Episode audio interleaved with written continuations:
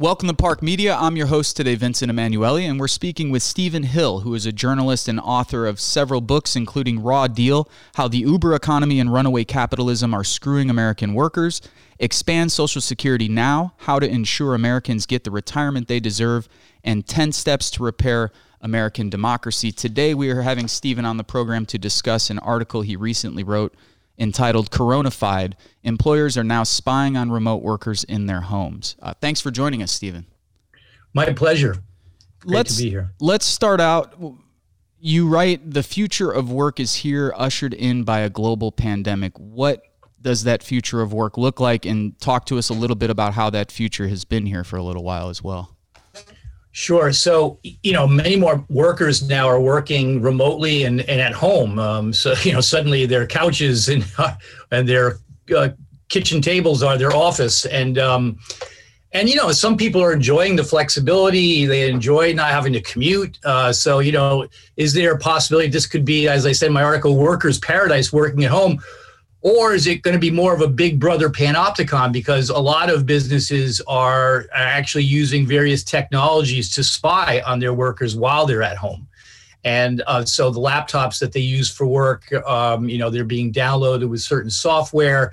Um, and they uh, you know this software can do things like can track your your keystrokes it can track your your mouse movements it can use the eye on your camera to keep track of you and to see how long you're sitting in front of your desk some employers are actually requiring people to just get on zoom and stay on zoom all day long even while even if they're not having a meeting they just while they're working at their desk or at their on their couch or wherever they have to use zoom and so it raises um, a lot of questions now for the employer.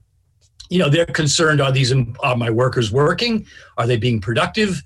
Um, you know, am I going to? Are we going to lose productivity here during this this uh, enormous experiment that we're all, all, all undergoing?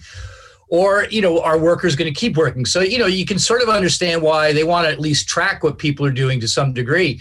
But on the other hand, turning into this kind of big brother panopticon where they're not only spying on you, but they're doing it in your home. Right. And, you know, and they're not putting limits on like, when do you turn this on? When do you turn it off? And who decides? Is it the business, the, the employer, or is it the employee? Um, you know, a lot of people are stuck at home with their children, and uh, and maybe two spouses are stuck at home, both doing this. It just creates a lot of issues that need to be thought through a little bit and you know they, they haven't been thought through because we're in the middle of a pandemic and so everybody's just rushing around doing what they can they can do to, to make it work so but what we've seen is that um, companies like hubstaff time doctor a whole bunch of them their the sales of their productivity software which is their fancy name for just spying software has tripled since uh, the uh, coronavirus pandemic and the the um, stay-at-home mandates have, have been put into place. So, uh, latest uh, numbers we have about you know 40 to 45 percent of U.S. workers are now doing their jobs from home or, or remotely in one sense or another. Um, which is more than doubled than what it used to be. So uh, this is a big looming issue that really needs to be talked about and thought through, and not just let the companies do what they want to do, because they'll lean on the side of more surveillance rather than less. Now, some of our friends who are labor organizers are extremely concerned because this move away from a workplace makes it even more difficult to organize the workplace. Is this something that you would agree with? And, and is this something that you've sort of thought through thinking about these shifts in the way we're working right now? Yes, absolutely. There's a number of, of labor issues be, beyond the surveillance. Um, so when people are working remotely, um, they, they become part of what's called, you know, by the experts a distributed workforce. They're spread out all over the place. And that kind of workforce is much harder to organize or do collective bargaining with. Um, uh, not only because they're spread out, you're not physically in one place, but also over time you start losing the relationships and the connections. Everyone's just these little, you know, pods, little molecules in the pods wherever they are, and and so the relationships that are so important for organizing a labor union starts getting lost. That's then as you go even further down this trajectory, you know, for a lot of businesses, if they're going to have this kind of distributed workforce, distributed workers, um, it's at a certain point, you start realizing, you know what? Uh, I can use gig workers for this. I can use freelancers and independent contractors. I don't have to have regular employees. Um, and and because and you start realizing as an employer, hmm, you know, if I can use a freelancer for this job, I can save about 25 to 30% on labor costs because you don't have to pay for health care, Social Security, injured worker, unemployment compensation, Medicare, all these safety net costs that employers typically pay at least some to some degree for their regular employees. Suddenly they don't have to do that anymore. And so it starts becoming this race to the bottom. And we're already seeing signs of that where uh, employers are starting to say like, oh, I can replace a certain number of my team over here um, instead of having to be regular employees, let's just have uh, hire a, a, an independent contractor workforce for this part of what we do.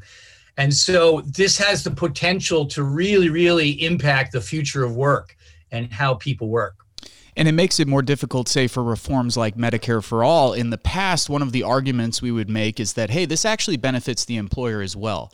But now, if the employer is in a relationship with their worker where they're just an independent contractor and that 20 or 30% is cut off the top to begin with, it makes it even more difficult to sort of leverage those employers to to uh, support reforms like a Medicare for all, right? I mean, that's kind of what I'm Absolutely. thinking as you're as you're talking about this. Yeah, exactly. I mean, you know, if you, I mean, look look at it this way: if you and I are both own businesses, and we're in business and we're in competition against each other, and I start using an independent contractor workforce where I'm saving 25 to 30 percent of my labor costs, that means I can lower my prices beneath yours and undercut you. So that puts pressure on you to start doing the same thing. And so this this is the the real big red flag that we're watching for to see if this is where it's going to go. If it starts increasing um, the number of of 1099 workers, as it's called, rather than W two wage workers, um, that could that's going to be a big problem um, because you know I, I mean once you get into that level of things, there are uh, you know online labor platforms now like TaskRabbit and um, and even more importantly Upwork. Upwork is based in Silicon Valley. They claim they have about 10 million freelancers on their on their platform, and these aren't um, you know freelancers in your town or my town. These are freelancers all over the world, and you can go on there and you can see and you know the types of occupations that are being uh, they're on there from anywhere from computer programming to uh, graphic design to uh, lawyers architects just a huge number of occupations on these platforms looking for work. And and you can see you know um, a worker in thailand will say hey to to design your logo um, i'll take you know two dollars an hour for that. And then you know someone in, in, in the us is saying well I'd, i want to get 50 or 60 dollars uh, an hour for, for, for, doing that job.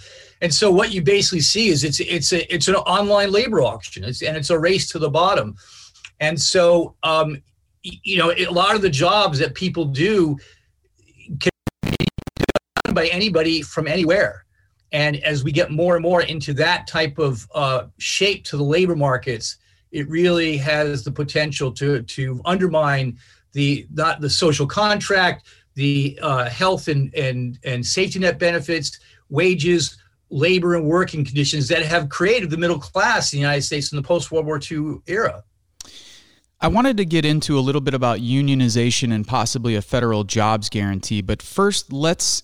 I'm interested uh, if you could please talk about how these up these outdated laws, as you mentioned in the article, facilitate this?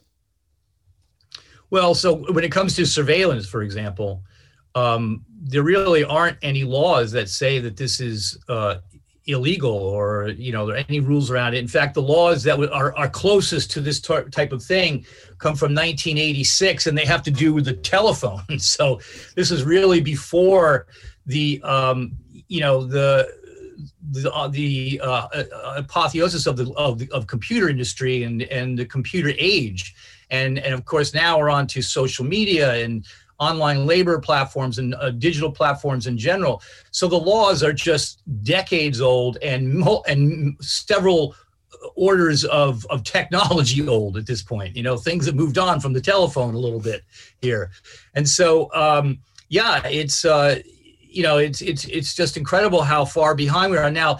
Some of these things, I think, I, I usually advocate. I, I wouldn't wait for Washington D.C. to get its act together. Um, you know, you can look at some of these things at the state and even local levels. to try and um, at least put some rules around it for for businesses that that want to come to uh, Indiana or your town to to try and do these kind of things. And just like some some of it could just be disclosure. You know, they have to at least tell their employees that they're doing it. Right. And um, you know, let's at least start there, can we? Uh, you know, so employees can know. And and then some of the discussions that they're having now is at least have a restriction about how many hours a day you can make your employees sit in front of a Zoom and you know and do and work that way. Um, so you know, some of it is just kind of common sense, and and I think by having conversations with people, whether it's labor unions, but also just regular people who are working at these jobs now you know what what works for you. I mean, people are pretty reasonable. They understand their employer wants to have some idea of what make sure they're doing their job. But you know, rather than someone visually seeing you, you could just have good benchmarks about what you need to get done by you know, is it over next week or these kind of thing, and you check in once a week to see if you've done it. There's lots of ways to do this that could actually make working remotely um, the cool thing that some people are hoping it might be. But we're nowhere near there. This might be too specific of a question, but do you maybe have an example of how this can play out in, say, a blue state? So, what kind of reforms could happen, or have you seen happen, say, in a blue state uh, that's passed reforms at the state level or at the municipal level? And then, what would be maybe some of the challenges those of us, say, not living in a California or New York, would face maybe in a state like Kentucky or Iowa or Indiana that has a uh, Republican trifecta control? Well, I, mean, in terms of the surveillance that's going on, it's so new that no state has really even tried anything like this. There's some discussions going on um, in policy circles about how do we deal with this.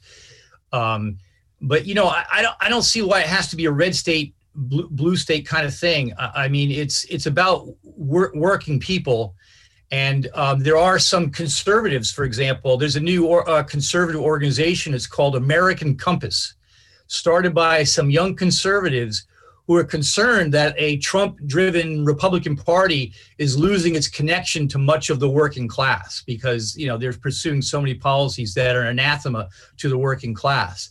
So um, you know, I think reaching out to those sorts of groups and and uh, there's actually some uh, on the, on the, American Compass website. I think there's some innovative discussion about um, should American workers have um, what's called co-determination um, and for example, in Germany and in Sweden and all over Europe, um, workers in in Fortune 500 companies, so you know, co- uh, big corporations like BMW and Volkswagen and uh, Daimler and all these, the boards of directors of these corporations, 50% of the members of the board of directors are elected by the workers.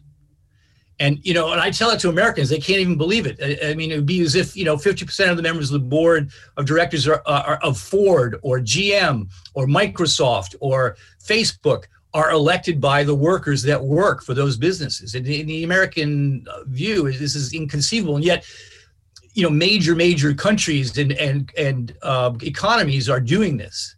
And so um, this group, American Compass of conservatives, are saying, you know, maybe this is something that we need to have to give workers a sense that they feel like they have some say in what goes on in these businesses. So, um, yeah, I, I, think you know now is a time um, to not so be wedded to the flypaper of old ideas. Um, you know, I think a lot of people start to realize that a lot of what we've been doing hasn't worked in, working so well. So, yeah, hundred yeah. percent. And the reason I wanted to make that distinction, Steven, was because there's so many sort of preemptive laws in states like Indiana that prevent us from doing things at the municipal level. So it wasn't so much about like the political composition of the different states, you know, red or blue. I know it's a working class labor issue, but it's that we have so many laws downstate in Indiana that prevent us from doing the kind of creative things at the municipal level that people can do in other states.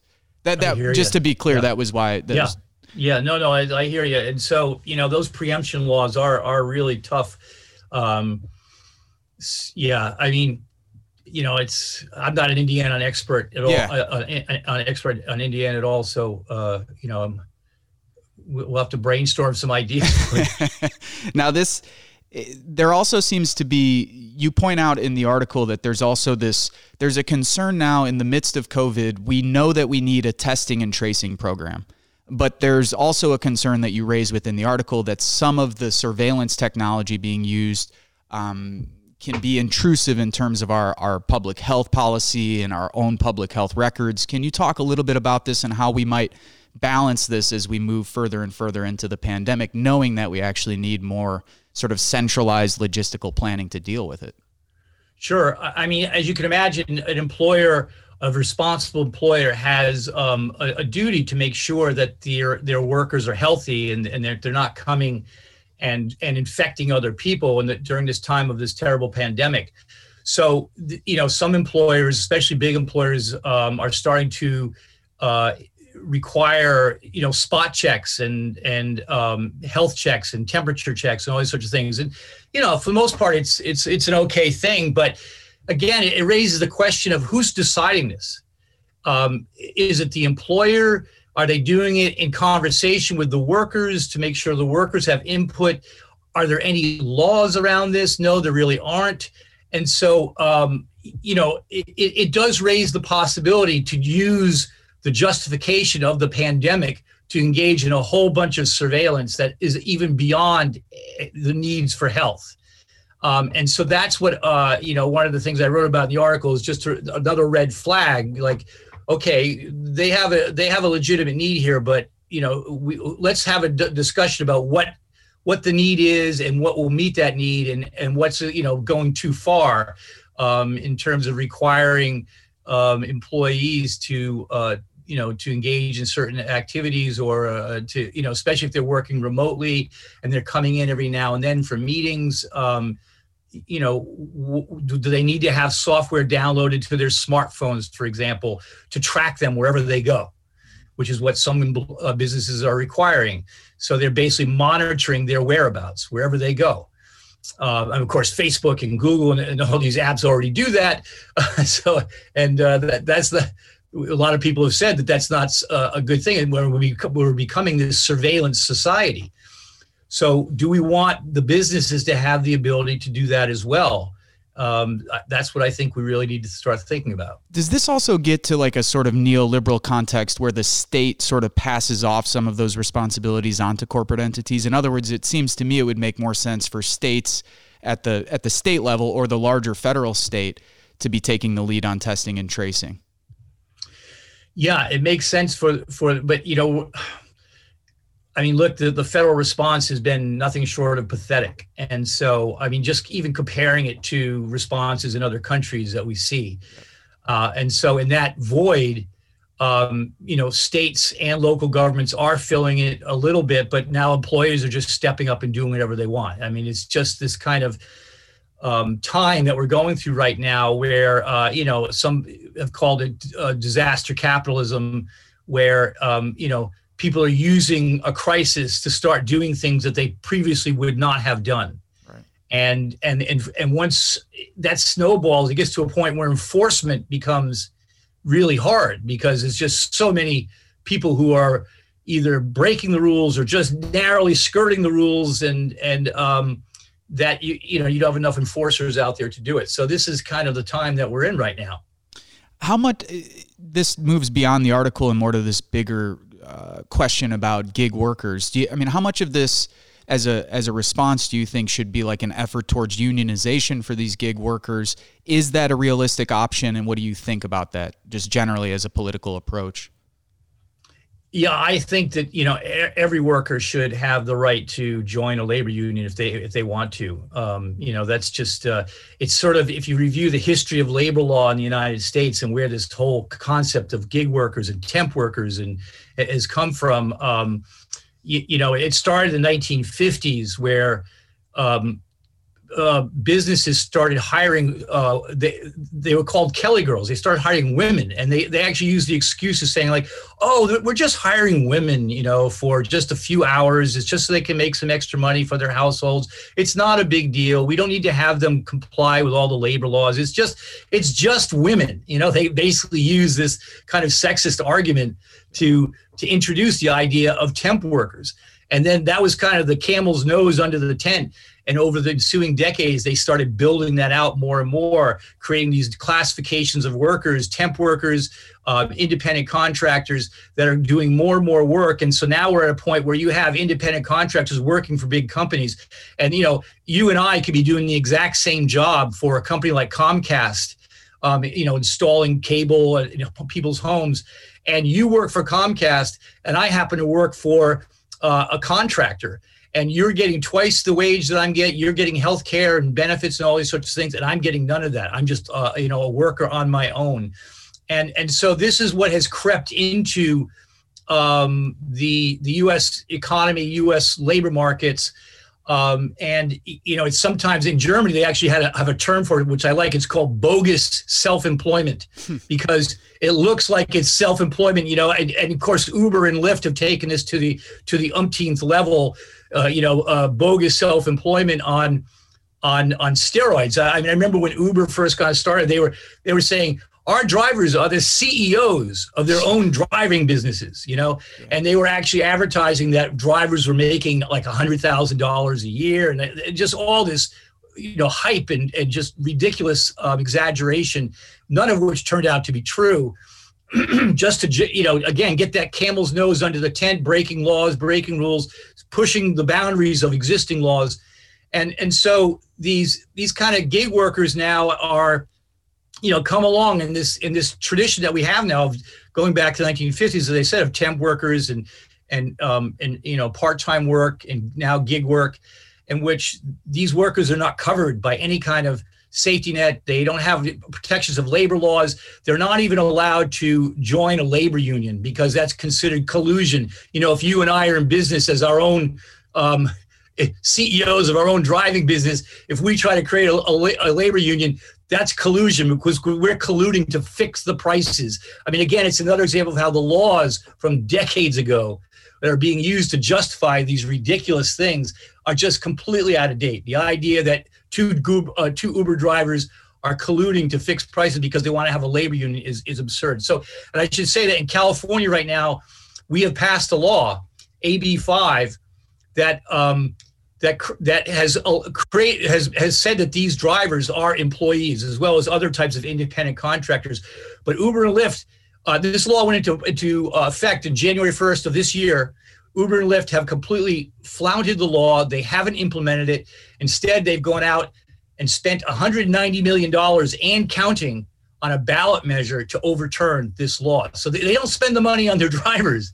They spend it on a on 190. It'll, it'll hit 200 million dollars by this is the time this is over um, to to overturn this law. This is the type of company that we are dealing with, and so this is the types of businesses that are are taking advantage in every way they can of these independent contractors, exploiting the heck out of them and just using them to take all the risk of a business and put it on the backs of those workers, make them shoulder the risk while the business is just raking the profits. That's what's going on. And I can only imagine the people who are disproportionately being screwed around by this are women, people of color, and immigrants.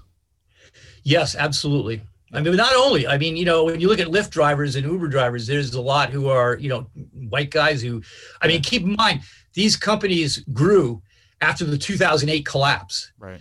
And, and in that collapse, um, we we saw what happened to the labor market. So basically, a lot of well-paying, full-time uh, jobs that had health care and safety net. Those are the jobs that got cut, and they got replaced by a lot of part-time jobs and temp jobs and gig gig jobs. That's what's happened to the labor markets. And so, a lot of people who are taking these jobs, it's just like the labor market doesn't offer anything better these days, and they're taking what they can um, to try and make it make a, a you know a go of it in their life. Two last questions for you, Steven, and right to your point about the labor market. Do you think a federal jobs guarantee would loosen things up for people? At least give that. In, in, in other words, I know that this isn't a reality in the short term, but is this something we should be pushing towards? Well, um, I mean, I don't know how a federal jobs guarantee would work. Uh, it, it depends. It, it, I, if if it means that the the government then would step in as employer, then yes, that could work. Yep. I mean, the, that's the, that's the what I meant. I'm sorry. Yeah. The government has certainly t- played this role in the past, and and it could again. Um, you know, it's. Uh, I mean, the other things that we could do is because it, you know the, the, labor markets have changed, and and uh, many workers now do make their living from working for a number of different businesses. Mm-hmm. And, and so and and the, the safety net that we've created um, is not geared for this type of worker. So I think at the federal level, we also need to pass a law creating a portable safety net where every worker who works for a business, that business would contribute a certain amount of money um, into a uh, an independent uh, individual security account for that worker that they could then use to purchase their social security and medicare and health care and injured worker unemployment compensation and, and, and so every business would pay a prorated amount. So if, if a worker works for you for 10 hours a week you'd pay you know like a, a 10 out of 40 hours like a quarter of what a safety net would, would be for that for a full-time worker. And if, if they work five hours 15 hours 20 hours wouldn't matter. You, that employer would contribute a prorated amount into that worker's individual security account. So that worker and their family could have the security that they need in order to to to go forward and work. So that that would be a big um, a, a big uh, plus. We also need to change the laws that allow labor unions to organize so we can do more of what's called sectoral bargaining so bargaining by industries rather than business by business and company by company. Uh, we have enough experience with um, with that to know that it has a lot of downsides by doing it business by business um, it, it, sometimes called um, enterprise um, uh, uh, uh, organizing. So the sectoral organizing would be much better for the, doing it by entire industry. So there's a number of things that that we can do that would be much better than what we're doing now. To ask you just really quick about Medicare for all, sure. do you think that this is an important one? And do you think did you not mention it because you don't find it to be the most important reform we can make or because it's not on the table in a realistic political way right now? Because it seems also to me that if employees were allowed to leave their job without thinking that they were going to you know lose their health insurance it would be again much better for workers. Absolutely. We should have universal health care in the united states. Um, every other established uh, economy democracy has it and as you say, it would increase workers' power because workers wouldn't feel like they're locked into a particular job because it happens to have health care and they need it for themselves and their family.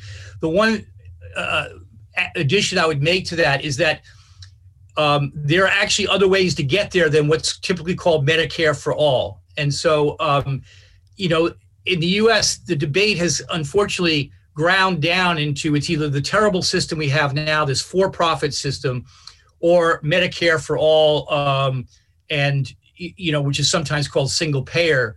But if you look around the world, you can actually see there's a third way of healthcare. So when you look at countries like Germany, France, Belgium, Switzerland, they don't have Medicare for all. Um, they have a third uh, type of healthcare in w- eh, which I would basically call nonprofit healthcare. So, and the way it works is like in Germany, the backbone of the German healthcare system are private insurance companies, okay? Um, just like we have in the United States, except one key difference they're all nonprofits. And when you look at the the difference between these, you actually see that the, it's not really matter whether you have Medicare for all single payer. It's whether your system is a for-profit system or a nonprofit system. And if it's a nonprofit system, there's different ways to do it. One is the Medicare for all uh, single payer, kind of like what they have in the UK. Um, but you know, I spent a lot of time in Europe and interviewing a lot of people in these different countries, and including Americans who, who have been working there for years and have worked in a number of different countries. So they've been able to to, to be consumers of healthcare in a number of different countries. And um, the, the, the, countries that stand out as the best healthcare that they've had the, from people I've talked to is Belgium and France. And France actually was selected by the number one healthcare system in the world by the World Health Organization a few years ago. And they don't have Medicare for all. They have again these these nonprofit private insurance uh, companies are called sickness insurance funds, and because it's nonprofit, you you don't have companies gouging uh, you know healthcare consumers. And I mean some of the same uh, manufacturers who manufacture the same pill in France, it sells for like a fifth of what it sells in the United States.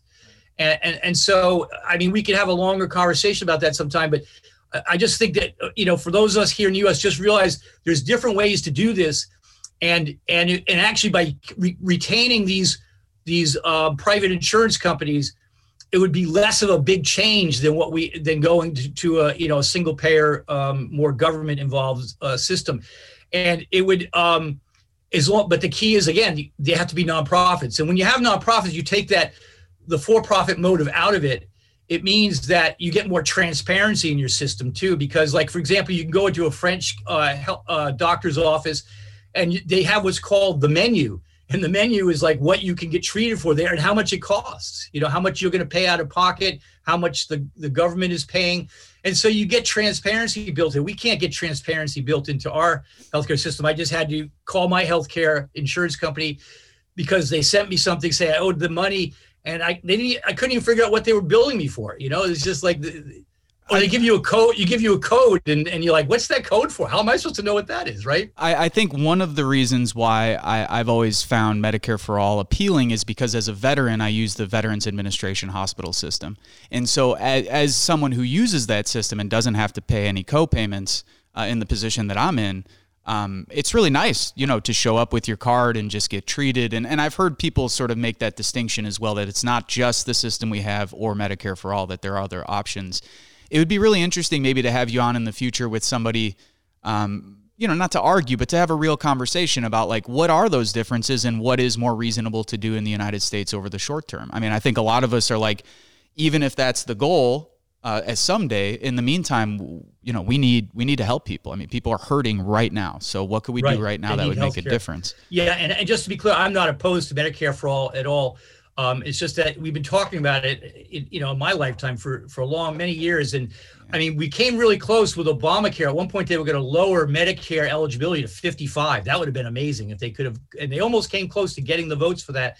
But it just at the end of the day, it didn't happen. So, and you know what we got with Obamacare was a half a loaf. It did get more people on the healthcare rolls, and that was important, but it didn't attack the costs. And so, I mean, here's the thing: is I think we can in a, in a state like Indiana, I don't see why we can't get more conservatives on board because the U.S. is paying twice as much money per capita for healthcare as France and Germany and the UK and Sweden and uh, Canada or any of these countries. We're paying way more, and all the metrics show we are getting less for our our, our buck. Yep. And so, you know, I mean, if concerns used to be about efficiency and you know being conscious about how our taxes are used, well, we have a system now that is the worst in the world among established uh, uh, advanced countries for healthcare. And so, you know, for me, I'm agnostic on how we do it. I just want us to explore the options that are out there, and the German system, which I've used, and uh, I have friends that have. Uh, I mean, in France, for example, uh, they still do house calls Right. Uh, a, a, friend of mine who lives in South South Southern France, she she got stung really bad by a hornet. It was really painful, and she thought, oh, maybe I'm allergic. I don't even know what. I'll call up my doctor, you know, find out what it, you know what I should do. He calls her. She calls her doctor, and doctor says, oh, no problem. I'll be right over for for a hornet sting. Yeah. Okay. I mean, you know, in, in, in the United oh. States, uh, house calls for do- by doctors went out when you know Ozzie and Harriet was on was a sitcom right. in the United States. So I mean, this is the this the huge gap between reality of, of in people's lives and and how our system is responding. This is why people are voting for Donald Trump, in my view, is the you know our, our system hasn't has quit responding and, and and taking care of people's needs, yep. and so you know I think we need to think big. Why shouldn't we have doctors making house calls anymore. Why can't we have a system like that if they can have that in France? Yeah. And they're spending less money. It's not about the money. They're spending less money than us. Right. So no, and yeah. I, I, mean, from uh, speaking to you from the belly of uh, what is often referred to as Trump country, most of the guests that we have on the program, we make a very simple point that if you want to start bringing conservatives over to our side, talk about these issues in a nonpartisan way. The opinion polls show that on many issues, conservatives are with us. Medicare for all, not overwhelming majorities, but a decent number. Uh, same with demilitarization, you know, cutting the defense budget. I mean, there's a lot of issues where there's some overlap if it's framed in nonpartisan ways.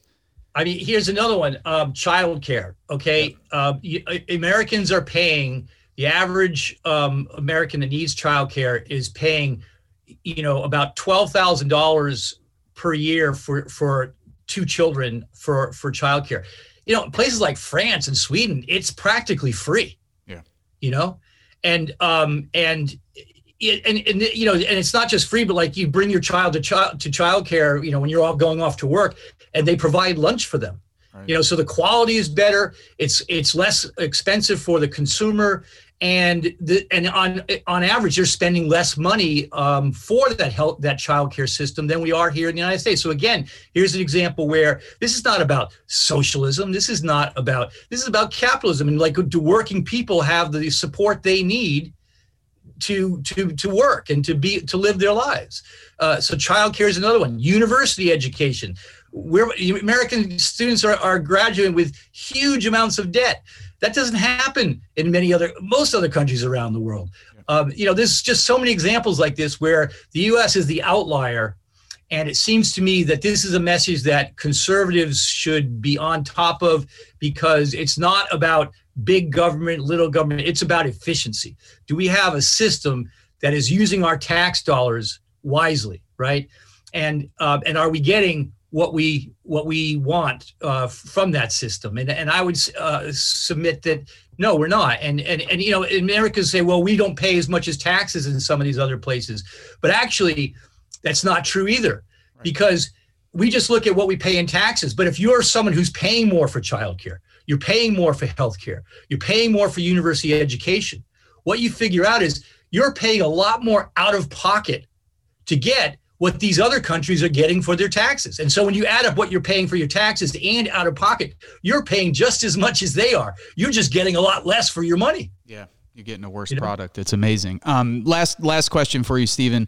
It's a, a, little different than the political questions I had, but I, I feel like there's a sort of a cultural or ideological component to this as well. This sort of lauding of people like Steve Jobs and Elon Musk. There seems to it seems one of the cultural challenges or ideological challenges in the U.S. is to sort of dampen down this sort of cult of entrepreneurship. Not that there's anything wrong with being an entrepreneur, but that we've sort of put these people on a pedestal and have lauded people who treat their workers like crap. Um, and it seems like this is a big issue. I mean, we know working class people who would otherwise maybe be inclined to participate in more working class, class based politics who step out and say, you know what, I'm going to start my own thing. I'm going to make it on my own, whatever it may be. It seems that that's also a challenge, though less clear that there's a policy that can fix that. That just seems something that we have to deal with culturally. Well, I mean, there is a policy that can fix it. It's, it's anti-monopoly. I mean, these these a lot of these companies now have become monopolies, and, and there's all sorts of data out there showing that there are fewer small businesses being started now than there was 10, 15, 20 years ago. And and it's because um, you know the the, the digital um, platform companies coming out of Silicon Valley they created a monopoly in the narrow area in which they started, but now they're branching out into other areas and just creating monopoly after monopoly. And, and in the process of doing that, they're reducing competition, which conservatives are supposed to be for. They're um, reducing innovation, and they're killing startups, and they're and they're killing um, sm- uh, small business creation. So. Um, I mean, it's ironic, you know, again, going back to the Europe versus US comparison, but a place like France, which is seen as like stifled in, in, in you know socialist bureaucracy, there are more small businesses creating more jobs in France than in the United States. And and say you know and so um, this is you know there's so many myths around what Americans believe about all these things, and that in some ways is the first thing we have to address and just keep hitting on it and hammering on it. That no, is this is not how it works. You know, um, I mean, you know, going back you know, during Obamacare, some of the, the protests where they, you know, people holding signs saying, getting, get the government out of my Medicare, right? Yeah. I mean, people have got to, uh, you know, and, and shows like yours and, you know, books that I write and articles I write, that's part of what we need to just keep doing is hammering away at these myths so that Americans understand, look, it's, we all, all of us uh, are presented with the same risks and the same pressures about, you know, working, living, uh, staying healthy, taking care of our families, taking care of our communities. We all face the same risks. So we might as well try to work together to adjust to uh, address these risks in a way that is cost effective and that is uh, su- successful. And when you look at it from that standard, the U.S. is is really not doing so well. And um, and I think that uh, you know that's you know we can keep scoring points. I think by helping people to see that there is a better way to do a healthcare system. There is a better way to do childcare, and uh, you know we can make university education low cost, if not free, um, and uh, you know many many other housing. You know, social housing, which they they they use in in in many places um, in other parts of the world uh, is is all things that we can do that would would make it better. Fortunately, on the ground, from our perspective, all I can say is that you know the the polls are moving more in our direction, and I think the debate around the current stimulus plan is a direct reflection of that. Trump, to some degree, whatever you want to say about him, ran on this platform in 2015 and 2016 that did promote government intervention, that did promote big state programs like infrastructure, and you see it with the stimulus bill. I mean, what we find interesting is that if you talk with working class cons- conservatives or Republicans, however you want to put that, that they actually want stimulus checks, that they want more government intervention, and that the disconnect between the Republicans in elite positions of power and their actual base becomes more profound with each day. So, I, in that way, as an organizer, we look at it and say, "Hey, the ground is fertile for some real organizing efforts here around these type of uh, government programs because there's not as much of an aversion to it than I think a lot of liberals, progressives, and leftists think there is." You know, looking at say maybe what mainstream or corporate Republicans say about it. Absolutely. I mean, another example is uh, I wrote a book called "Expand Social Security Now," um, in which I I put forward a concrete proposal for how we could double the Social Security payout and how we could pay for that. Um, because, you know, the reality is, is um, the Social Security payout is declining as because it's not keeping up um, with the cost of living, and um, and you know if you compare it to other countries, it's it's it's only about half of what other countries get. Instead, we're expected again. You know, you talk about what you get for your taxes and what you're paying out of pocket. We're expected to save a lot more out of pocket, and um, just by closing a lot of tax loopholes that hedge fund managers get and Wall Street bankers get and all these other types of um, loopholes, and then just making Social Security so that it's indexed so that everybody pays. Uh, right now, the way it works is that uh, you only pay um, into it up to $120,000 of your income. And so after $120,000, so someone who's paying five hundred thousand dollars for who's, who's earning five hundred thousand dollars a year, they actually pay a lower percentage of their income into Social Security than the, uh, a minimum wage worker, and so just by you know, and, and not, Medicare doesn't work that way. No, no other government government program works this way. This is just how Social Security was created decades ago. So if we just ch- cut out that loophole right there, we would be able to fund a, a, a, sizable expansion in the Social Security payout so that working people, when they retire, can expect to have a decent retirement and not suffer a drastic loss in um, in their retirement income. Um, instead, you have people talking about actually cutting Social Security. Well, that that would be foolish because we know who gets Social Security. You know, 50% of Americans substantially depend on Social Security for their retirement. If they were to cut Social Security, not only would be bad for those Americans who are substantially depending on it, but those those retirees spend that money. So that money is what drives businesses. Businesses have them as customers. It's part of the multiplier effect. You know, my spending is your income. So if if they cut the the Social Security, it's just going to create a downward spiral of consumer aggregate uh, spending declining that's just going to hurt all these businesses. So it, in so many ways it makes absolutely no sense. It makes much more sense to look for ways to expand social security and it's it's eminently doable if we just cut out a lot of the loopholes that favor the wealth the, the wealthy 1% in this in this country well, now my only question is how the hell we can get you to be one of the advisors to the Biden campaign. But we'll talk about that a different day. now, Steven, thank you so much for your time and thank you for the pleasure. astute analysis. We appreciate it, man. Yeah, thank you, Vincent, and thank you for the work you're doing. Uh, the type of stuff that you guys are doing there is so essential and needs to go on in every community. So thank you for your, what you're doing. Thank you, Steven. I appreciate that. Absolutely. All right, you've been watching PARC Media. I'm your host today, Vincent Emanuele, and we'll talk soon. Hey, thank you for watching and listening. If you think this program is worth a pack of cigarettes or a cheeseburger, you could become a Patreon for as little as $3 a month. The link is available at our website, parcmedia.org. That's P A R C media.org. Make sure to subscribe to our YouTube channel below. Also, you could find us on Instagram at PARC Media, Facebook at Politics, Art, Roots, Culture, and you could find me on Twitter at Vince Emanuele.